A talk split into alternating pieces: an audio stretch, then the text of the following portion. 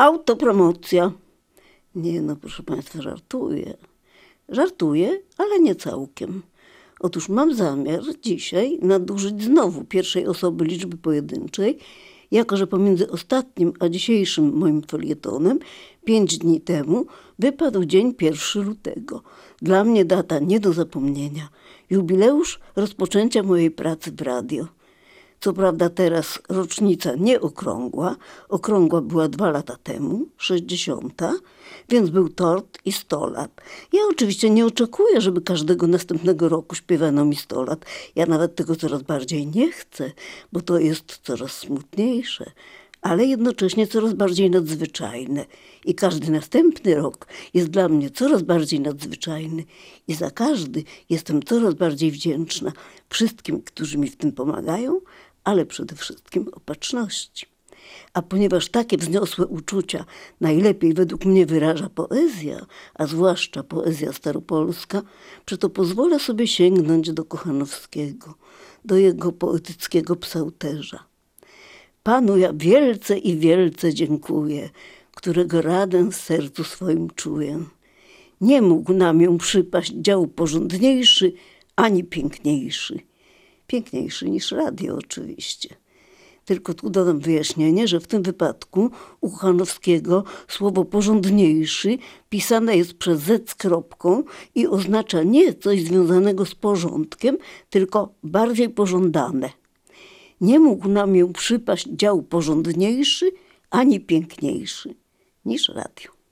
No i właśnie, kiedy dwa lata temu w radio dyrekcja urządziła mi jubileusz, wywiad ze mną przeprowadzał jeden z młodych kolegów. Co ja gadam młodych? Wszyscy są młodzi. Wszyscy oprócz mnie.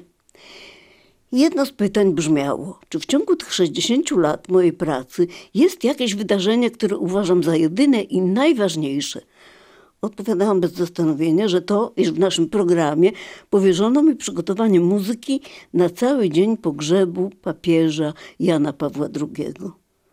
Młody kolega szybko zapanował nad ledwo dostrzegalnym wyrazem lekkiego zdziwienia i przeszedł do następnego pytania.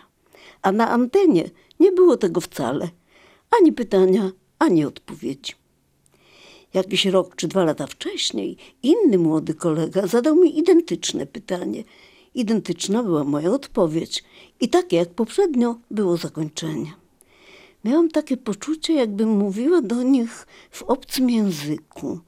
Oni nie wiedzieli, o czym ja mówię. Po prostu minęliśmy się pokoleniami. Ładne określenie, prawda? No właśnie, usłyszałam je po raz pierwszy na ostatnich targach książki. Kiedy przechodziłam koło któregoś ze stoisk literackich, pani prowadząca stoisko pierwsza powiedziała mi dzień dobry.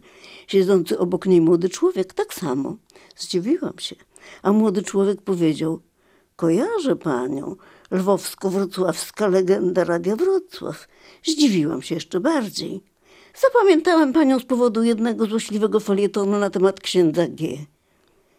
No ale to było wieki temu, powiedziałam, nie ukrywając rozczarowania. Od tamtej pory nic. No wie pani, myśmy się minęli pokoleniami. Tam to zapamiętałem, bo to było wyjątkowo złośliwe. No więc tak to jest. Minęliśmy się pokoleniami. Kupuję to określenie, bo ono jest bardzo obrazowe, choć w swojej nonszalanckiej formie zawiera przecież lekceważenie.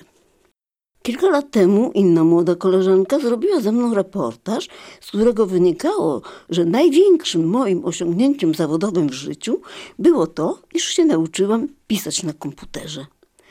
A nam się wydawało, że w radio wszystko jedno, na czym jest coś napisane, czy na starej maszynie, czy piórem, czy ołówkiem. Ważne było, co tam jest.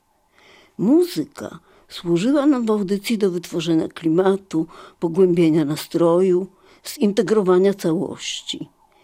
Teraz, wychodząc z założenia, że człowiek nie może się na długo skupić, jak uważała jedna z naszych dawnych naczelnych, jest to półtorej minuty, góra trzy, po kilku czy kilkunastominutowej wypowiedzi następuje przerwa, a muzyka pełni rolę przerywnika, który nie tylko nie łączy, nie spaja, ale wręcz ma rozdzielać poszczególne wejścia mówiącego. My dążyliśmy do stworzenia jakiejś całości.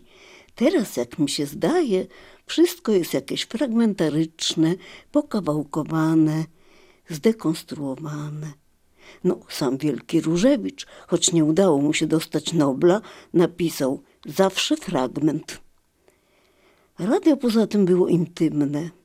Można było być dziewczyną brzydką jak noc, ale jak się posiadało dobry głos i umiało nim operować, można było być radiową gwiazdą. No, trzeba jeszcze, jeśli się chciało robić tak zwane audycje dźwiękowe, zdać egzamin na tak zwaną kartę mikrofonową. Dziś, gdy wszędzie są kamery, nic się przed nimi nie ukryje. Można zobaczyć, jak na przykład gość wchodzi do studia, zdejmuje płaszcz, wiesza go na oparciu fotela, wyciąga z torby wodę mineralną, jak pociąga z butelki, bo zapomnieli mu przygotować filiżankę czy szklankę, jak wyciera nos, albo wciąż nerwowo poprawia włosy, czy głaszcze łysinę. Ale właściwie po co nam ta wiedza? Ciekawa jestem, czy zapraszając gościa do studia, uprzedza go się, że będzie na wizji, czy nie zdarza się tak, że ktoś przychodzi ubrany byle jak, albo niewłaściwie do fotografii, bo wie, że w radio nie widać. A tu tymczasem pokazuje się każdy jego gest i każdy włos na głowie i każdą fałdkę tłuszczu na brzuchu pod obcisłym jersejem. To samo z montażem. Dawniej dziennikarz starał się maksymalnie wyczyścić wypowiedzi rozmówcy. Teraz często zostawia różne brudy montażowe, bo wydaje mu się, że to bardziej naturalne. Dziś okazuje się, że nawet tak wstrętna instytucja jak cenzura miała jedną dobrą stronę konieczność dbałości o każde słowo tekstu pisanego czy ustnej wypowiedzi, bo każde słowo mogło być przedmiotem krytyki, ataku czy nawet skandalu. Dlatego każda dawniej audycja była czytana czy przysłuchiwana przez zwierzchnika, redaktora naczelnego czy jego zastępcę, bo oni byli tym pierwszym ogniwem kontroli. Pamiętam w pierwszych latach mojej pracy nagrałam dramatyczną opowieść profesora Stanisława Bąka, wielkiego autorytetu wrocławskich polonistów, językoznawców. Otóż w latach tuż powojennych profesor, wtedy jeszcze docent, były asystent Lwowskiego Uniwersytetu Jana Kazimierza, wędrował podczas wakacji po wsiach dolnośląskich w poszukiwaniu ocalałych tu resztek polskiego języka, to znaczy dialektu śląskiego pozostałego w mowie autochtonów. Badania te miały wówczas duże znaczenie, nie tylko językoznawcze, ale polityczne, bo jak gdyby uzasadniały istnienie Polski na tych ziemiach, zwanych wówczas odzyskanymi. Była to praca dla profesora bardzo niebezpieczna i ciężka, choć oczywiście bardzo go pasjonująca, bo był uczonym z krwi i kości, badającym język u źródeł, a nie w gabinecie. Otóż trudne to było i niebezpieczne dla profesora z obu stron – Śledziło go UB, bo jego funkcjonariusze nie mogli zrozumieć, po co ten człowiek chodzi, tak chodzi piechotą od wsi do wsi i szuka autochtonów, czyli według nich Niemców. A z kolei nieszczęśni Ślązacy także nie mieli do niego zaufania, bo ze strony nowych polskich władz zaznali wielu większych i mniejszych krzywd i niesprawiedliwości, więc nie chcieli go wpuszczać do swoich domów i z nim rozmawiać. Ale jak mi potem profesor w nagraniu opowiadał, kiedy z uporem maniaka wracał po dziesięć razy w to samo miejsce, otwierali przed nim swoje serca i opowiadali mu rzeczy często straszne. To są słowa świętej pamięci profesora. I tu opowiedział mi profesor o pewnym autochtonie, właścicielu domu, pozbawionym swojej własności przez nowo przybyłego osadnika i zamieniony w jego fornala – ale osadnikowi było niemiło mieć tego dawnego właściciela tak blisko pod okiem, więc go postanowił wsadzić do więzienia. A to było dla niego bardzo łatwe. Wystarczył byle donos.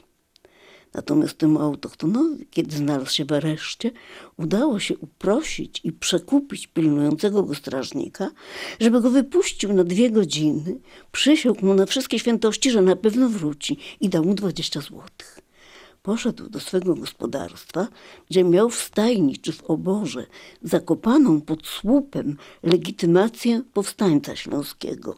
Wrócił i jak tę legitymację pokazał władzom, to go wypuścili i jako rekompensatę dali mu krowę. Kiedy przedstawiłam tę audycję na tak zwanym przesłuchaniu taśm, zastępca naczelnego, redaktor świętej pamięci Władek Pawłowicz wpadł w panikę. Coś ty zwariowała? Niemcy w RFN-ie tylko czekają na takie opowieści. To nie może pójść, wytnij to. No jakże ja to wytnę, zmartwiłam się. Jak to wytnę, to co z tego zostanie? Ale mój ówczesny kierownik redakcji, człowiek dowcipny i przewrotny, powiada mi, chodź ze mną na montaż, ja ci to wytnę. I wyciął. Wyszło tak, że ten autochton miał w stajni czy w oborze zakopaną pod słupem legitymację powstańca śląskiego. I jak tę legitymację pokazał władzom, to mu dali krowę.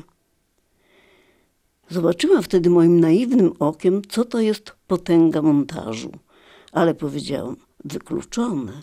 Przecież ja bym nie śmiała nigdy w życiu spojrzeć profesorowi w oczy.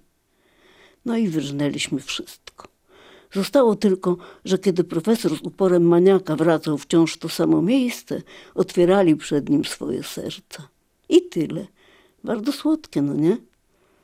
Wyżniętą taśmę oczywiście schowałam, ale w stanie wojennym, kiedy nagle, z dnia na dzień, zamknięto nam dostęp do naszych szaf i biurek, no i w ogóle do budynku, a potem, tak jak stałam, odeszłam z radia, wszystko diabli wzięli. Oto jedna z moich niezapomnianych przygód. Tak to było w czasach cenzury. Nawet mysz się nie przecisnęła podczas przesłuchania. Dlatego też każdy dziennikarz, lepszy czy gorszy, mędrszy czy głupszy, dbał o każde słowo, o jego poprawność, nie tylko polityczną. I w ogóle starał się to, co robił, robić jak najlepiej, jak potrafił. Słuchane bowiem uważnie i oceniane było każde słowo. I to była jedyna dobra strona cenzury. Bo jak mawiała świętej pamięci Jadwiga Skotnicka, jedna z najwybitniejszych postaci, które w swoim czasie nadawały ton tej rozgłośni, słowo to też fakt. Więc zakończmy, jak było na początku, Kochanowskim. Zachowaj swój język od wszetecznej mowy, a nie myśl inaczej, niźli mówisz słowy. Do usłyszenia za tydzień. Jak Pan Bóg da doczekać?